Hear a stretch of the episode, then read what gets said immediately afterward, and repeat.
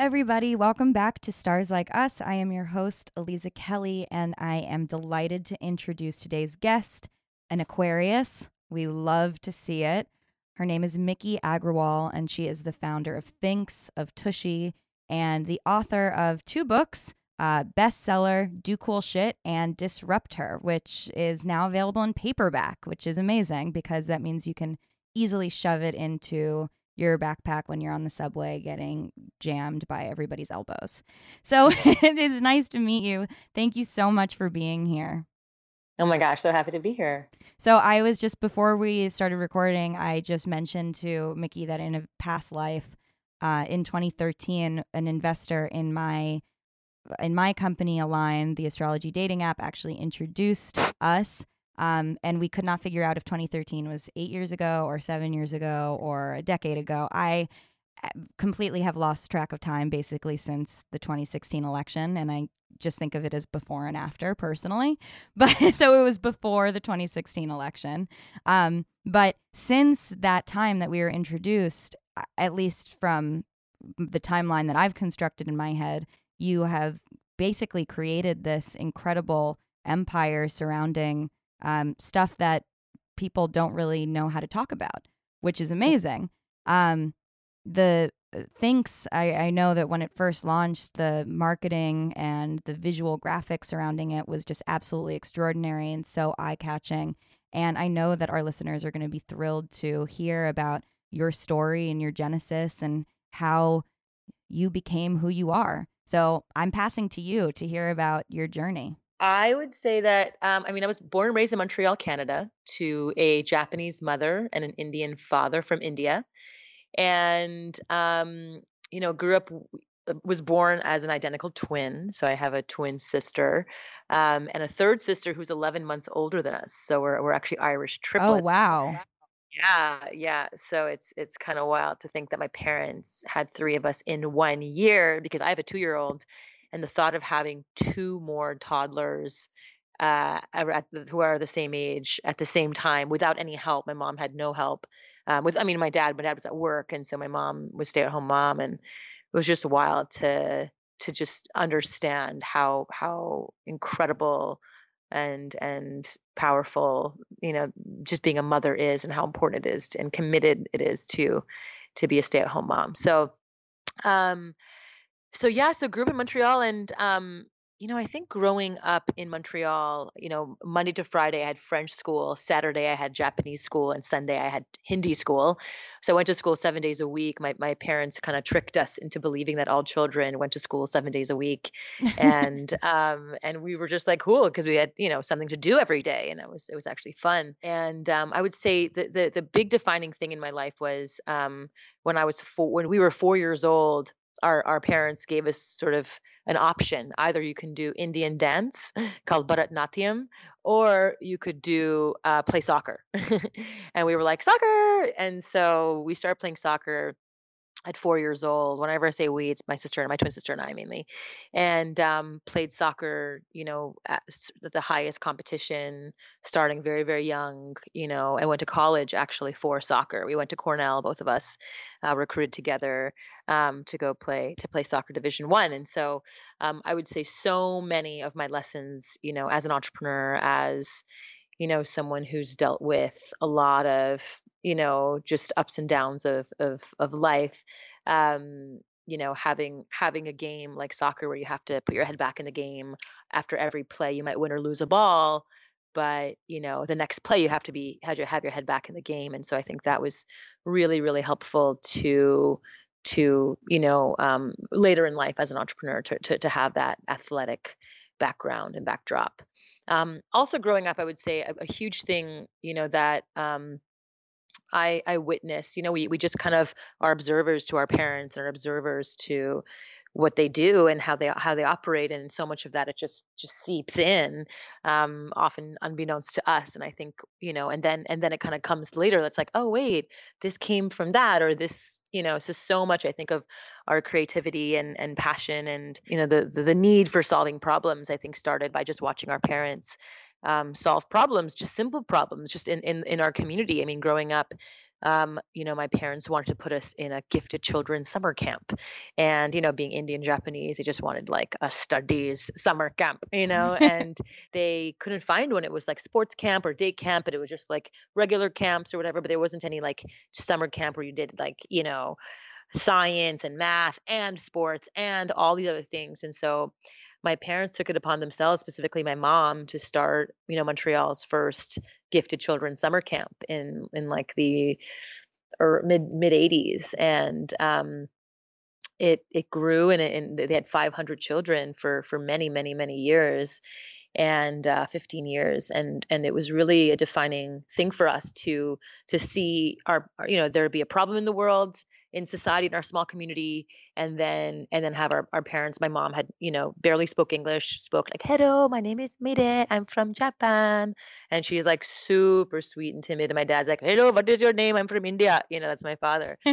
And to see them you know just not complain and and and just see a problem and then say hey you know i'm as much as somebody as as, as anybody so i'm going to try and solve it. And they, and they did. And same thing you know growing up there was um you know we you know electronics was becoming sort of the future and and you know the commodore 64 was the first computer in the early 80s that was making its way. I don't know if it was probably before your time but there was like cassette tapes that you would put in and it would take 30 minutes to load and you know the game of snoopy you know would play or or where in the world is carmen sandiego and all these games.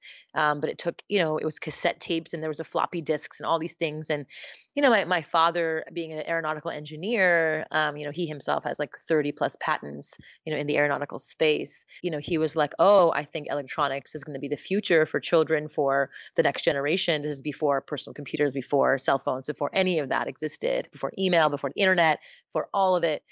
And so he started he and my mom decided to start a small company called tomorrow's professionals where um, they made these electronic kits that had these like resistors and transistors and LED lights and diodes and switches and a breadboard and and you know alligator clips and speakers and and you can make like a burglar alarm and you can make all these lights that switched on and off and you can make things that's you know like that that lights that blinked and and you really learn sort of the building blocks of electronics. My mom you know made it look beautiful. My dad wrote the manual and they sold it all over Canada.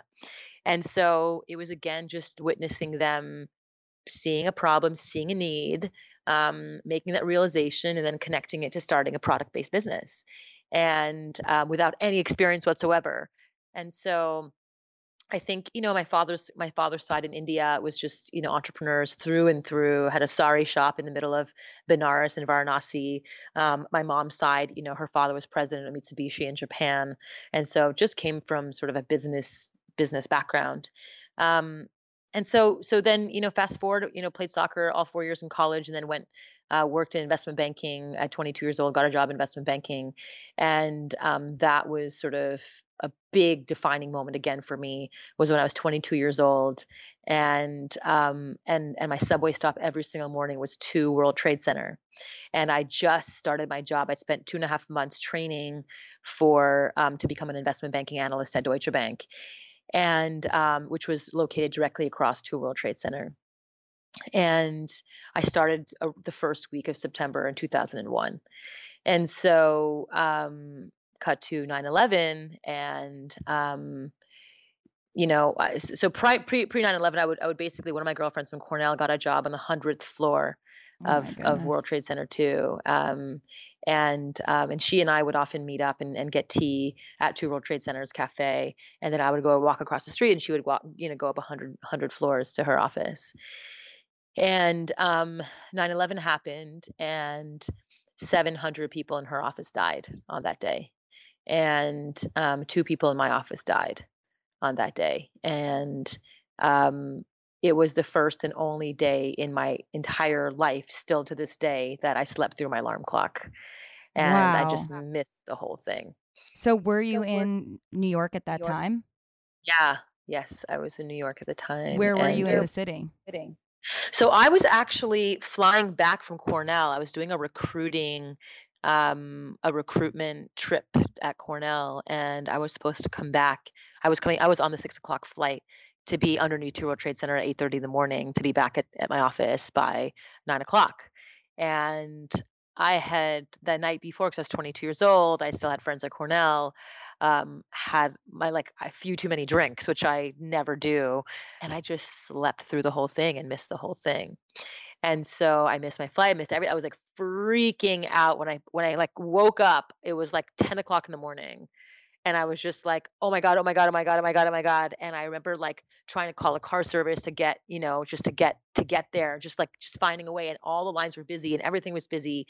And finally somebody after I called like a thousandth time, you know, the the car service people picked up and I just said, "I need a car, I need a car." And they were like, "Turn your TV on." Click. Oh my goodness. And that was it. They just they and I was like, you know, out of context, we have no idea what's happening. Like, turn your TV. Like, what is happening? And then all of a sudden, like, I check my phone, and it's like, and I my email, and it's like I have hundreds missed calls. I have all these emails being like, "Are you okay? Are you okay? Are you okay? Where are you? Where are you? Where are you?" And my boyfriend from college was a Marine, and he had called my room at Cornell, and he tracked me down and was so happy that I was safe and and not not there. And so I managed to get a ride back to the city, but then but then all the tr- all the bridges were blocked, and so I couldn't go back to my house. I stayed at one of my, my managing director's house for a month. It was just a crazy time. And it was sort of that was the time when I realized that the mystery of life was that you never know when it's going to end. Yeah. And that time was in that moment to make every moment count. I this now hat on. It was like now,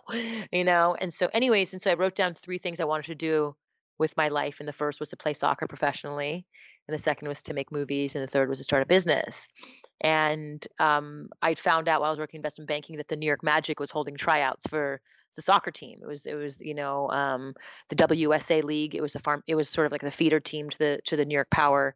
And um and I was you know like all right this is my dream I'm gonna go do it fuck it you know life's short like you know it could it could end tomorrow like Mhm. actually it could end tomorrow and so I had basically, you know, befriended my car service guys outside at the uh, investment bank. I befriended the door people, and I sort of said to them, I, you know, I'd stuck in my soccer bag, and I just gave it to the door people, and I said, at five o'clock, I want you to bring my soccer bag to this car service. My guy, this car service guy there, he knows to like drive down the block with my bag, and I'm gonna go down the block pretending like I'm going to FedEx, and I'm gonna just like jump in the car, and you're gonna go to my tryout and um, and basically we did that for two and a half months because basically at every tryout they would cut people because they had 100 women from top top D1 schools trying out for the league to, to make the team the New York Magic and it was like you know North Carolina like you know all the big you know teams that were trying out and I just and every time they would like you know they would post the the team names on the wall of, of who was who would be coming back to the next tryout and my name would keep being on there and I was like, "Oh my god, okay." And I remember like I'd have to like suit up in the car and like stretching in the car, like changing my investment banking, like taking my pearls off and like putting on my like suiting up and putting my cleats on and and stretching in the car and like having the driver put like pump up music on and I'm just like, you know, just getting myself psyched up for the for to try out against all these people who are there training and getting ready and like all day like just, you know, getting ready for this tryout and every time for two and a half months my name would just be on that thing and i would have the again my my, my like my bag would be the you know the doorman and he would bring it to the car service guy and they all mm-hmm. really wanted to help me fulfill my dream and so i think that was sort of like what was a, a, a really compelling thing was they were like oh this is your dream and we, we can be part of fulfilling your dream and so it was just a beautiful sort of game of like you know and then my my managing director at who i stayed at his house during 9-11 he played soccer in college too so he kind of gave me the okay to kind of sneak out the back door to go and try out because it was his dream too to be a professional soccer player and so so I just got, I went every day and I would come back to the bank after the car service guy would wait for me there after the tryout, would take me back to the bank and I would work and finish my work till like 10 o'clock at night and do that twice a week for two and a half months. And at the end of the two and a half months, you know, um, you know, Coach Nino, he basically put the, you know, the the starting lineup on the wall and he well actually he called it out at the final the final one How many people and were in the final one? 20 it was like 20 players it was around 20 players and and you know he called the starting lineup and there he there i was starting lineup starting right midfield and you know i'm ti- i'm like five foot one like you know like 110 pounds soaking wet and and the fact that like you know starting lineup right midfield was like my dream come true. And um and I was like fuck this I'm gonna quit my job. I was like getting all ready to like figure out ways to like I'm done. But I was like no let me just play my first game just see how it goes. What if I, what if he decides that he's going to bench me because I'm too short and the other teammates are like really the other the opponents are really tall and they need big players for that game or I don't know. So I just kind of like just waited and before I told my boss I was like out. Even my boss was kind of like the one who gave me the the you know the okay to go in the first place but i just was like i'm just not an investment banker like i just wasn't me and so but i was like all right let me just be you know do the do the adult thing and just you know and, and so i and so i went played my first game um it was at iona college stadium i'll never forget you know the whistle blows i i get you know, I suit up for, you know, as starting lineup. I'm like, okay, right midfield. And all of a sudden within, you know, um, the, the the whistle blows and I get the ball and then you know juke past two players and pass the ball you know to to um, you know the center midfield and he passes it back to me and I sprint up the side with the ball and then I cross it and then the striker boom heads it in the back of the net and um, and I had my first assist in the first eight minutes of the game but in the moment that I crossed the ball a defender on the opposing team came and slide tackled me and then I heard the telltale snap oh, and oh, no. I tore my I tore my ACL Wow. And so I was done for the season and I couldn't um, play for that year. And I tried, I was like, after two and a half months of like pain and suffering and all the trying out, the sneaking and the going back, going back, the, and it was just done. And I remember laying there because my sister, my twin sister, had torn her ACL three times in college. First game freshman year, first game junior year, preseason senior year all on her period and i did it mine on my period too by the way because our on our period where our ligaments are brittle and actually tears much faster. Had i known that i probably would have worn a brace or at least been anyways it's a whole other thing. But um so i laid there just sobbing and you know it's carried off the field and i luckily didn't quit my job because i needed the very best health insurance and the very yeah. best you know physical therapy to get to get back on my feet. And so i just you know through gritted teeth another year of I had to go through the surgery and painful recovery. It was like the most painful. I did the patella one where, anyways, um, and uh, fast forward to you know I said fuck it, I'm gonna try again, and so I tried out again the following year. Made the team again, made the starting lineup again, and this time I was like, "Fuck it, I'm quitting my job." And so I just quit my job, and I was like, "You know what?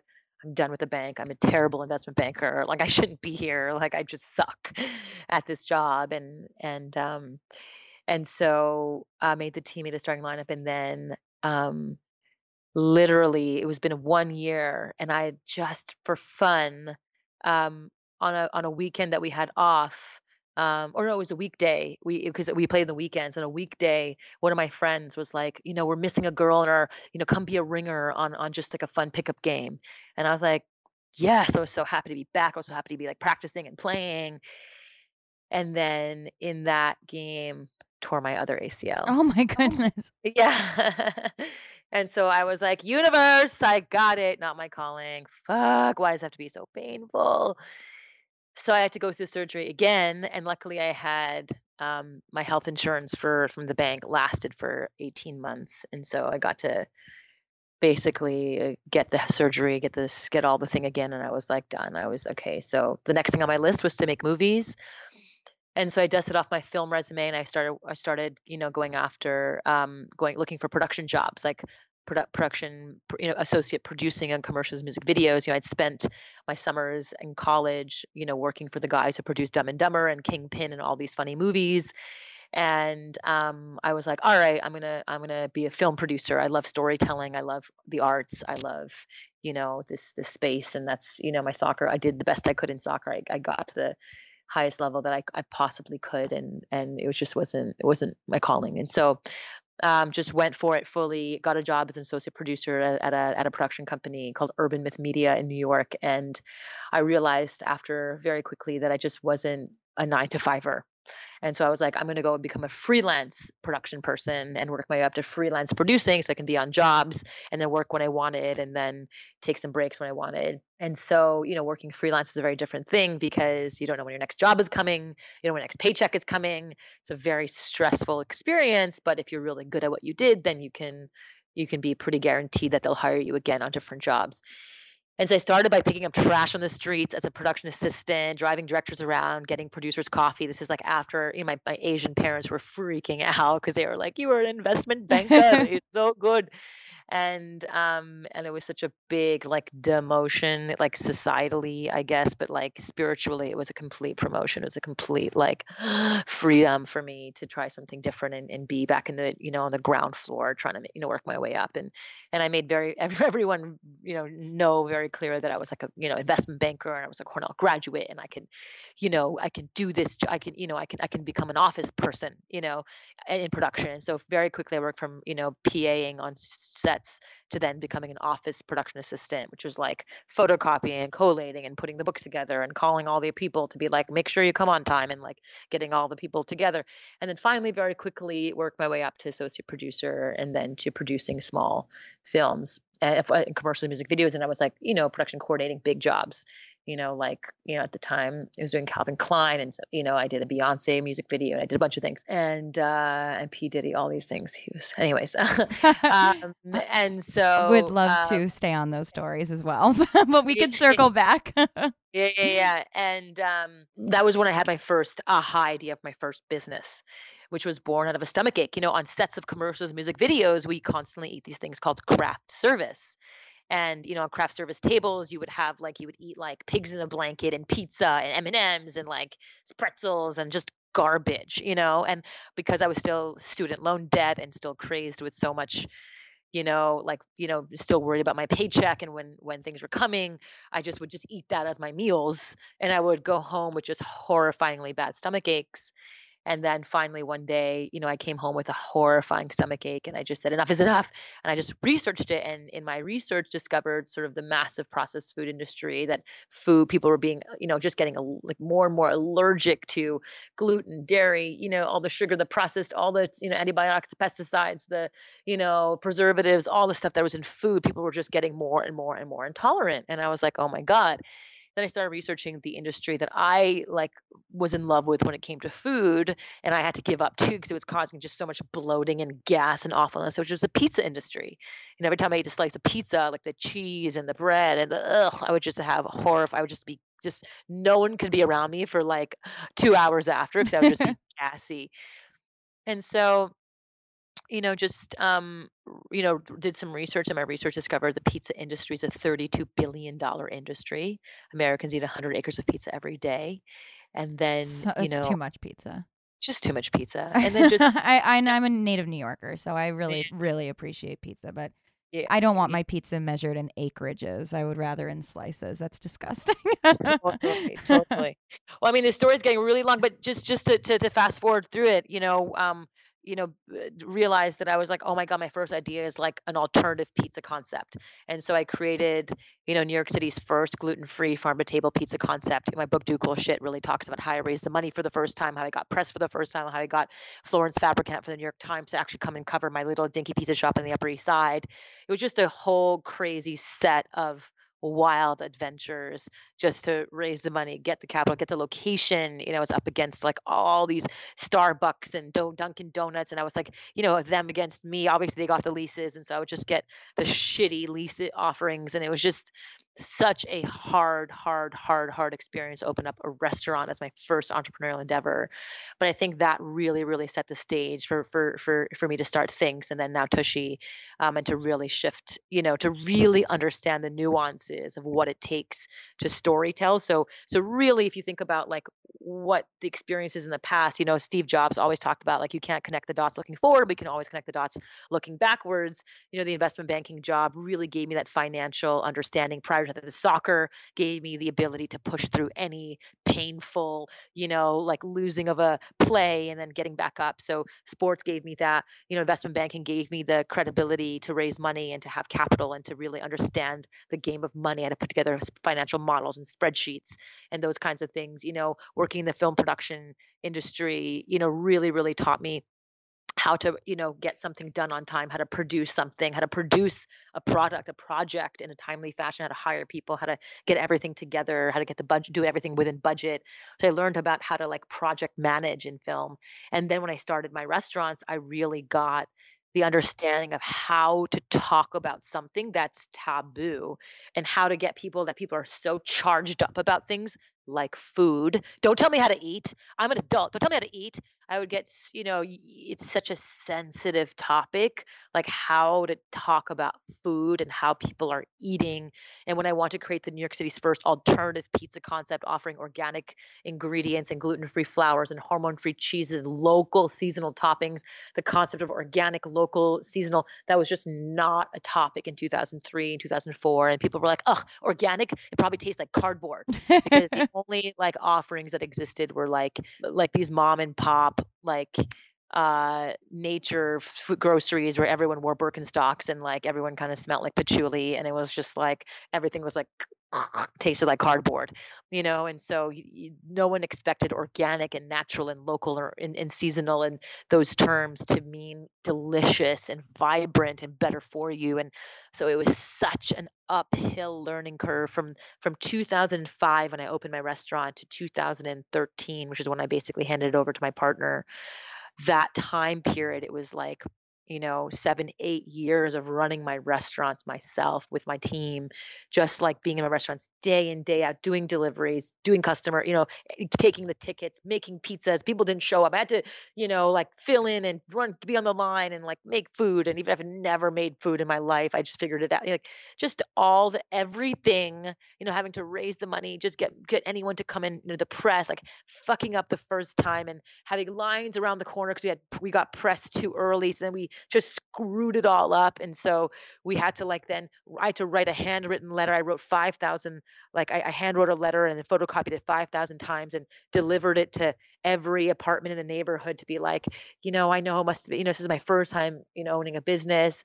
You know, I'm sorry if it, if things weren't perfect. Like, I'd love for you to come back and give me a second chance. Like, who does like? I just was like in desperation trying to figure. And then they all came back because they were like, oh, you know, they never like have you ever received a letter from like your local pizza shop being like come back again i'll do better like you know it just you know so i think in the cry for you know just like please come back i think people really you know wanted to support and in that process of, of being in my restaurants day in day out i just learned about hangry people how to deal with people people's just emotionality and they're like yelling at you for their food and you're just like you ordered this pizza. It's like, no, I didn't. I ordered this pizza. And you're like, but I, I literally wrote it down as you were saying. I mean, no, ah! and you're like, okay, okay, I'm sorry. Okay, yeah, you're right. I'll, I'll make another one. No problem. Like, just being able to like really, really tend to, and then of course the New York City Department of Sanitation would come in and like, you have sauce on your apron,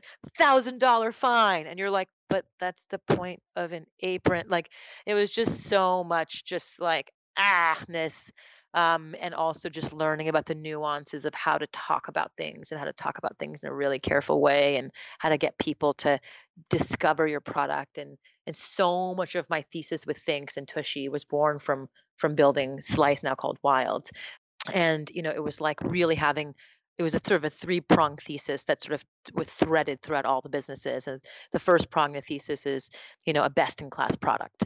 It has to be delicious it has to be beautiful it has to it has to it has to just be a great product. Like when you bite into it it has to have the crunch it has to feel like oh my god this is the most delicious pizza i've ever had.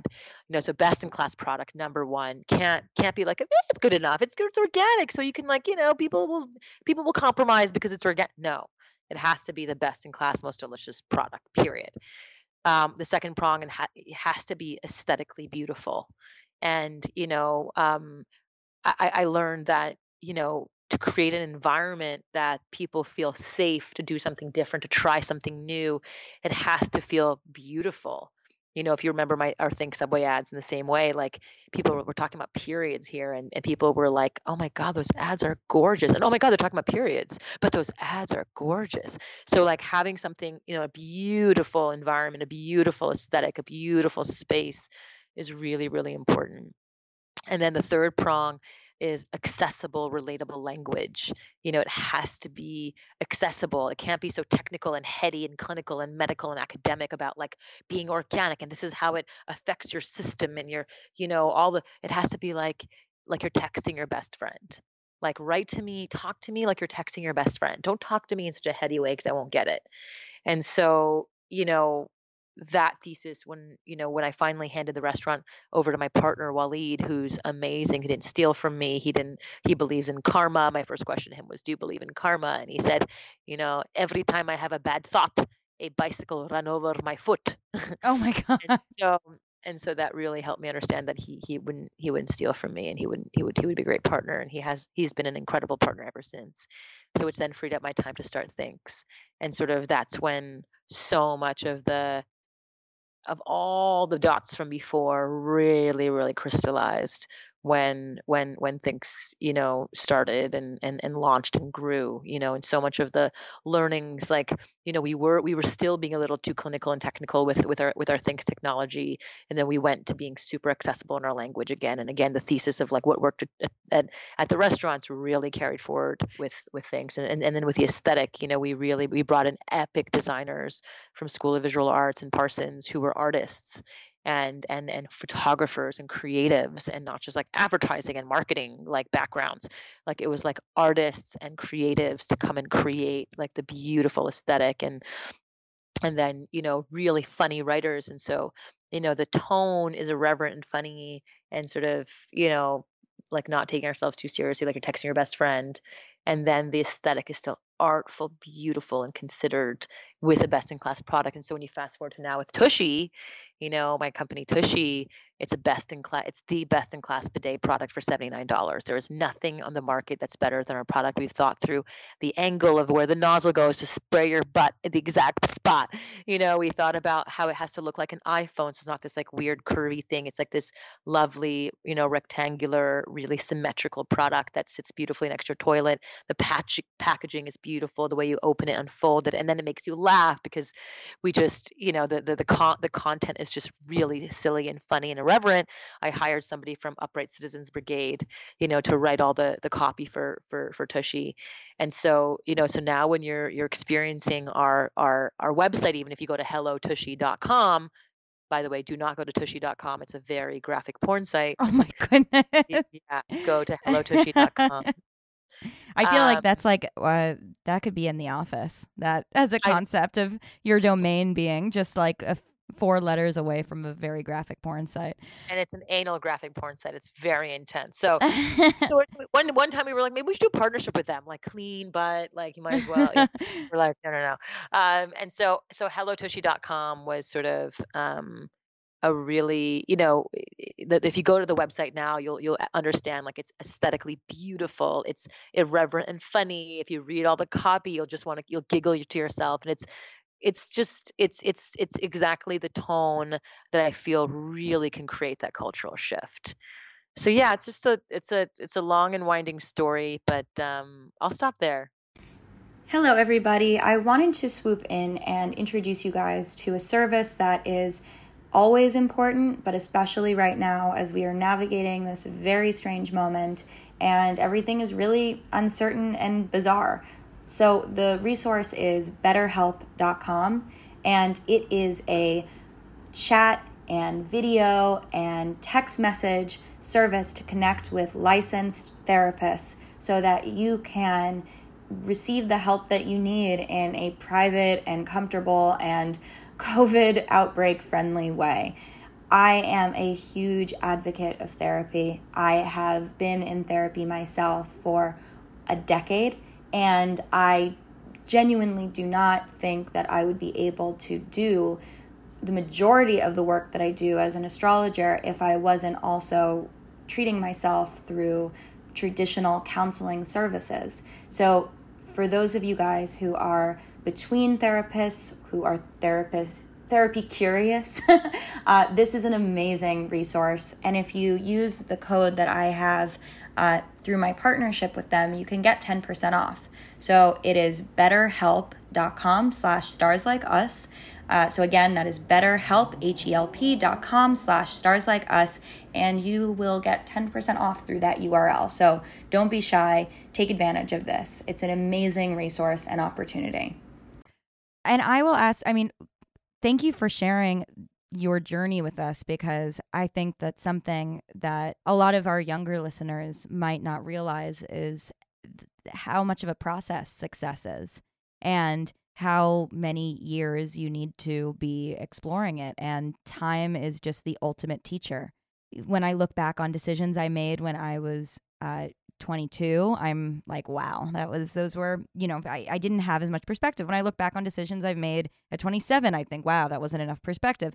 And I know that in the future, I'll look back on decisions I'm making today and say, wow, I didn't have enough perspective because we continue to evolve and grow and learn. Um, but, you know, any overnight success story is most likely the story of somebody who is busting their ass for a very long time. And if it truly is an overnight success story, unfortunately, it's probably not going to sustain because that's not lasting success. Um, or it's like it's like the Instagram story where it's it's like winning the lottery, right? So right. it's like right time, right place, right product, right everything in the moment, and within two years, boom, sold for a billion. Bow. But that's like that's like that's like winning the lottery. That right, is like that. So right. People are like, I'm gonna do the, I'm gonna be the next. I'm, I'm just gonna sell, build this company. I'm gonna sell it. And I think like if you have that philosophy, you're doomed to be from the beginning. Right. If your philosophy is I'm going to build something to sell it, that is that is doomed to fail because you're not passionate about it you're just passionate about the money that's going to come from it and that's out of integrity and out of alignment. And so i think you have to be really really passionate. Like for me i'm so passionate about solving the global sanitation crisis. I'm so passionate about saving the planet. You know to date tushy has helped save 2 million trees from getting flushed down the toilet because of you know we're using you know, a bidet instead of toilet paper you know the average american uses 57 sheets of toilet paper per day and now you know with with with tushy they're they're reducing their consumption by 80% of toilet paper because they're just having to pat dry with just a couple of squares because they're completely clean with a bidet and um, and you're only using one pint of water with each use it's all you need versus you know to make a single roll of toilet paper requires 37 gallons of water to make one roll of toilet paper. So people are like, what about the water issue? Well, you're actually saving 55 gallons of water per week by using water instead of toilet paper. And you're not killing trees, you're not killing the planet, you're not using so much water, you're not wasting all the bleach, you're not using all the processes to wrap it and make it and ship it over to you. It's just you're buying a product one time for 79 bucks, you're attaching it to a toilet and you use it and it lasts forever. You know, it lasts for years and years and years. And so it's um it's a no-brainer. And so I think that I'm so passionate about you know the the the the fact that we're we, you know we're we're a product that can support the planet and we're a product that can support people. You know right now there are 30 million combined cases of chronic urinary tract infections hemorrhoids anal fissures anal itching all these unmentionable things that are uncomfortable down there because you're using dry paper and you're smearing poop around and sitting on fecal matter all day long which then creeps up and and it just creates all these issues and infections and disease down there because people don't want to think about it because it's taboo and therefore they're not talking about it therefore they're not innovating. And so it's like if every part of our body is a part of our body that needs to be dealt with reverence because that part of our body you know feels pleasure that part of our body releases and excretes all the stuff our body doesn't need that part of our body creates babies. I mean for us to not have reverence for that part because society says that it's taboo to talk about then you know it's time to move on and move forward and, and, and, change the conversation because that part of our body is kind of the most important for us all to be here in the first place yeah and yeah. so you know and so um, a few months ago I, I sent a message to my father saying you know daddy like you know i've asked you for for years and years about your life and, and growing up in India and it was, what it was like and your family's story and, and you'd always say never mind never mind don't worry and he would just just kind of not want to talk about it. And um, finally, as of a few months ago, you know, I sent him an email being like, Daddy, I just really want to know your story. And here are a series of questions I would like to have you answer. And I, and I hope you, I hope you answer them finally. And because you know, I have a child and I want to be able to share our story of our lineage to, to him. And, and, um, and there's so many holes in the story so so if you could if you can just really really honor that. And finally he started writing every week. He's writing these long email installments of his life and what he was like growing up and what's so you know just what the hardships that he went through and the joys and the pain and the, all the ups and downs. And one of the things that he told me a couple of weeks ago was that you know he still sometimes has nightmares as a 72 year old man about not having a clean toilet to go to in India. So, you know, there was a point in his life where their family, you know, lost their business and they had to move into this tiny little apartment and there was only outhouses available and all of them were dirty and disgusting and he couldn't find a clean toilet and he had to hold it in looking for a clean toilet. And I didn't know that. And the fact that Tushy has helped 57,000 families already gain access to clean toilets in India. I mean, if that's not an epigenetic healing, like, I don't know.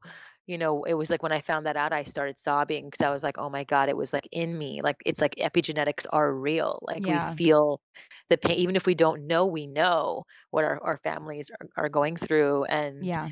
um, it was such a powerful thing to to learn and to to understand. Um, you know, and so much of, of, of who I am, I'm, I'm I'm uncovering based on my father's upbringing, his entrepreneur, his father's story, and his story, and um, it's been really, really powerful. I I I think that that's just such a beautiful way for us to to close this uh this episode because it it really is everything is interconnected, right? The hmm stories of you being exactly where you were in the moments that you were, your parents encouraging you to, you know, instilling this work ethic, um, and then where you come back full circle in the exact problems that you see in the world that you want to solve there are no i i have a one of my catchphrases if you will or there are no coincidences. And Mm, this is very much of there are no coincidences. To find your way back into understanding this intergenerational trauma that your father mhm. experienced which was the issues relating to sanitation and and having like a clean space to be able to clean yourself you know that is such a human right you know it is such a human it's it's Basic dig it's human it's right. dignity you know it's treating people with dignity and providing them with the services i my mom had me at 40 so i have my grandmother is in her early 90s and she's at a nursing home right now and it's a, a topic for another time but it is a you know to i'm very grateful to be um, a young person in the relative scheme of life so who gets to see what happens when you are 90 and how mistreated elderly people are and how we just you know we let them sit in their own shit and in these in pee puddles and just how disgusting it is somebody lives to be in their fucking 90s and we're treating them like that like th- these Without people so much reverence and Right. I mean, like this is uh, gratitude. like couldn't like what an honor and like how much they have encountered throughout their journey for this to be in their final years to be just treated like this. And I, I think that in the same way that we don't talk about our periods and we don't talk about the fact that we all shit and we don't talk about that we you know like you, uh, our our urinary issues like that then ends up resulting along with a lot of other things in why we are so in so much of the disrespect that ends up sort of coming back to us later in life because if you Mm, live long enough to be in your 90s and you're in a nursing home which most people are because they have incontinence they can't take care of themselves um, it's like you're you're almost like fucked it's almost like what a what a sad ending to your journey um, mm, and I'm seeing that now. I'm 30. I have a lot of energy. I have like, you know, I, I'm putting things together. And I mm. know that the information that I'm receiving about this um and is is definitely going to inform a lot of future decisions that I make. But I would say that you know, I, I and I guess I'm very inspired from your story is just to pay attention to everything all the time and to never Mhm. stop questioning and to never lose critical thinking and to wonder like why do we treat people like this like why is why do we treat old people like they're garbage you know And it's and it's even simpler than that. Like, why do we do everything that we do? Why do we wipe our butts with dry paper? Why do we, you know, believe that time is real? Like, why do we believe? So, you know, it's like that, that's the reason why I wrote my book, Disrupt Her. And and you know, it's because it's like we just have been led to believe so many things to be true in quotes in the world, and it's just all made up. Everything is made up. Time is made up. Money is made up. I mean, the fact that we just had like daylight savings, it's like it's just all made up. You know what I mean? And and and like uh, money is just simply an energy exchange that we've agreed to is worth something. You right know, and that we just of borrow in our lifetime we don't own money like yes. it's we die and then it just goes away like we're not taking it you know it we're not taking it with us into the afterlife it's just not happening And it's like the same thing, the idea of property and the thing idea of owning things and the idea of owning anything. It just it feels really strange because we're all just, you know, inhabitants on the same planet. You know, the sun shines the same on each one of us. And so the fact that we're you know treated differently we're handled differently we're ex- we're experiencing life differently based on where we're from and who it's just all complete smoke and mirrors. And so my book Disrupt Her really really looks at sort of all the conditioning that we have in 13 areas in our life you know be it money be it career be it relationships all the important things the culture of complaining even the thinking about the patriarchy and feminism all these topics that feel so like hard to talk about and taboo. Um, are, are looked at from a, from a lens of why are we conditioned to think these things right away? Like, what is that? Where does that come from? What's the historical context of this conditioning? And how can we go from conditioned to unconditioned so we can make up our own decisions for ourselves and have complete agency over our own lives? And we have autonomy, authority. We have, you know, full, full authority of our own lives. And yet we don't think we do. Right. And so it's just, you know, that this book really, really is that sort of like shaking you awake book that just sort of makes you realize like holy shit i i can i can I, like the, the the world is my canvas and i can literally invent any possibility i want if i choose. Yes. like i have to choose. You know the the my, my friend sent me the yoko ono and, and john lennon poster the, the war is over if you want. Yeah. you know? The war is over if you want. It's all a war within us. It's all it's all everything is inside of us and it's like we can choose to see things one way or another way. You know the, the, the little quote that i've been thinking so much about is is you know we don't have to do anything for everything to change. We don't have to do anything. We just have to change our perspective on everything and we can be like oh. And so that's you know i'm so excited for for for you and and for for those listening to read this book because i really am excited to see what happens when you do reclaim your agency. It's just a different it's it's hard to it's a it's a it's not a cerebral thing it's an embodied thing Mm-hmm. something that you have to feel and experience and not just like be like right right right right love yourself i got it or like blah blah blah like i get it. it's just like no you have to really feel it and i think that once we do once once all of these things are felt experiences that wait i could really invent any possibility that i want it it becomes a release a softening a deepening you know i, I just came back from a, a six day silent meditation with Adyashanti was, you know we were just in silence for six days. And he just talked about how you know we were born to to want to know everything like i need to know we're taught that if we don't know an answer then we're we're bad and that we're to fail in school and we're to get punished if we don't know we have to know everything. And he talked about how spirituality and just spirituality is getting so comfortable and becoming so at ease with the unknown with the not knowing all the answers and saying like i surrender i am completely at ease with the unknown and like may it just you know like unfold as it should whether good or bad it's all a beautiful you know just information that i get to now take with me. Mm-hmm. and it's like what he talked about is like again a felt experience like all we have is now literally it's all we have. We don't have tomorrow. Tomorrow is not guaranteed. The past is in the rearview mirror. Like yes we can we can sit there and deliberate. And i just recently read the book louise hay's book you can heal your life. I'm, I'm on this like three month j- journey of self self discovery right now. I'm calling it my i called it my chrysalis. And i'm reading this book louise hay's book and she's uh, called you can heal your life. And and and the thing that she said in it was so powerful she said we we have so much beauty in our lives. You just have to look outside and just see the magic that we get to exist in. And yet we choose to play over and over again these negative things that someone said about us or someone's doing or this trolling about Trump or about this. And I can't believe that this is happening in the world. And it's just like, that's again that's the lens in which we choose to see the world because there's so much sadness within us because we're not living our authentic truth. And so we just send hate and troll energy and negative energy and shit talk energy and shaming energy out to others because we don't feel so alive within our truth and ourselves.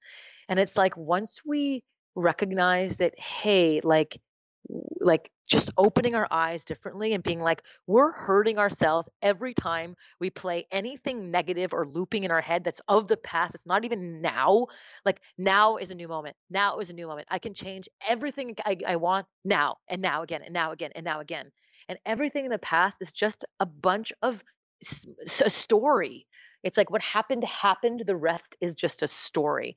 And so God, it's so liberating and so relaxing and so like unbelievable to really to really understand that that's that's like when you're operating from that place of just like this is all we have like what changes? How do we look at life? It's just like oh, live each moment like it's your last. It actually becomes a felt experience. Right. Without i guess the balance is also then not um become bringing that into the fight or flight state of mind as well you know it's the acceptance of the now you know it's like just it's the it's the peace of the now rather than That's the it. I need to do something about the now. It's just the the silence or the noise or Yeah. you know, it's it it's Yeah. being in the now and whatever the now is offering, um, and not trying to control the now.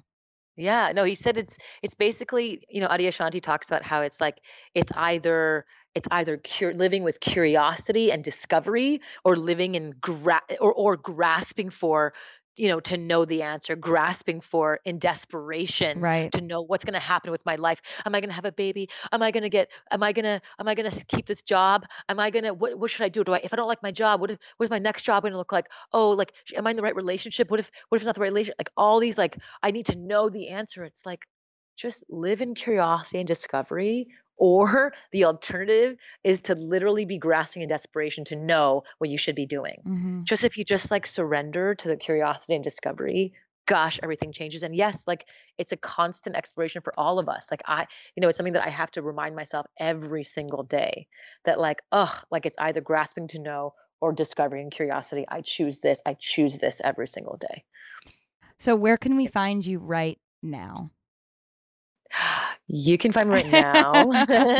um, you can you can um, check out my my my Instagram is at Miki Agrawal. Um, or you can go to my website, mikiagrawal.com. I also, you know, if you go to my website, um, mikiagrawal.com, you can sign up for a 52 moves for free. Where if you sign up for, if you subscribe to my mailing list, you'll be put put in this um, beautiful sort of 52 moves. You get one move a week that you get to do for your business, for your life, that can really bring you in the right in the direction to where you want to go, whatever that direction is. Um, and it's completely free. You just have to subscribe and and you get to have a move a week. And so it's 50, it's a 52 move week thing that's on Miki. Is there is there a pun in there with bowel movements as well? we are. I am actually create. We're actually creating a bowel movement this year. A movement that really gets the bowels, like the conversation on bowels, like I'm front. I. I Actually, fuck with it. With the coronavirus, it's actually interesting. We've had some of our best days in company history because there's a run on toilet paper, and people are like, "Oh my god, I need a bidet, so I don't have to run out of toilet paper, and I can just clean my butt properly." Oh my And god. we've it's Yeah. been a wild, weird, completely strange thing to see the psychology of what people are grasping to buy.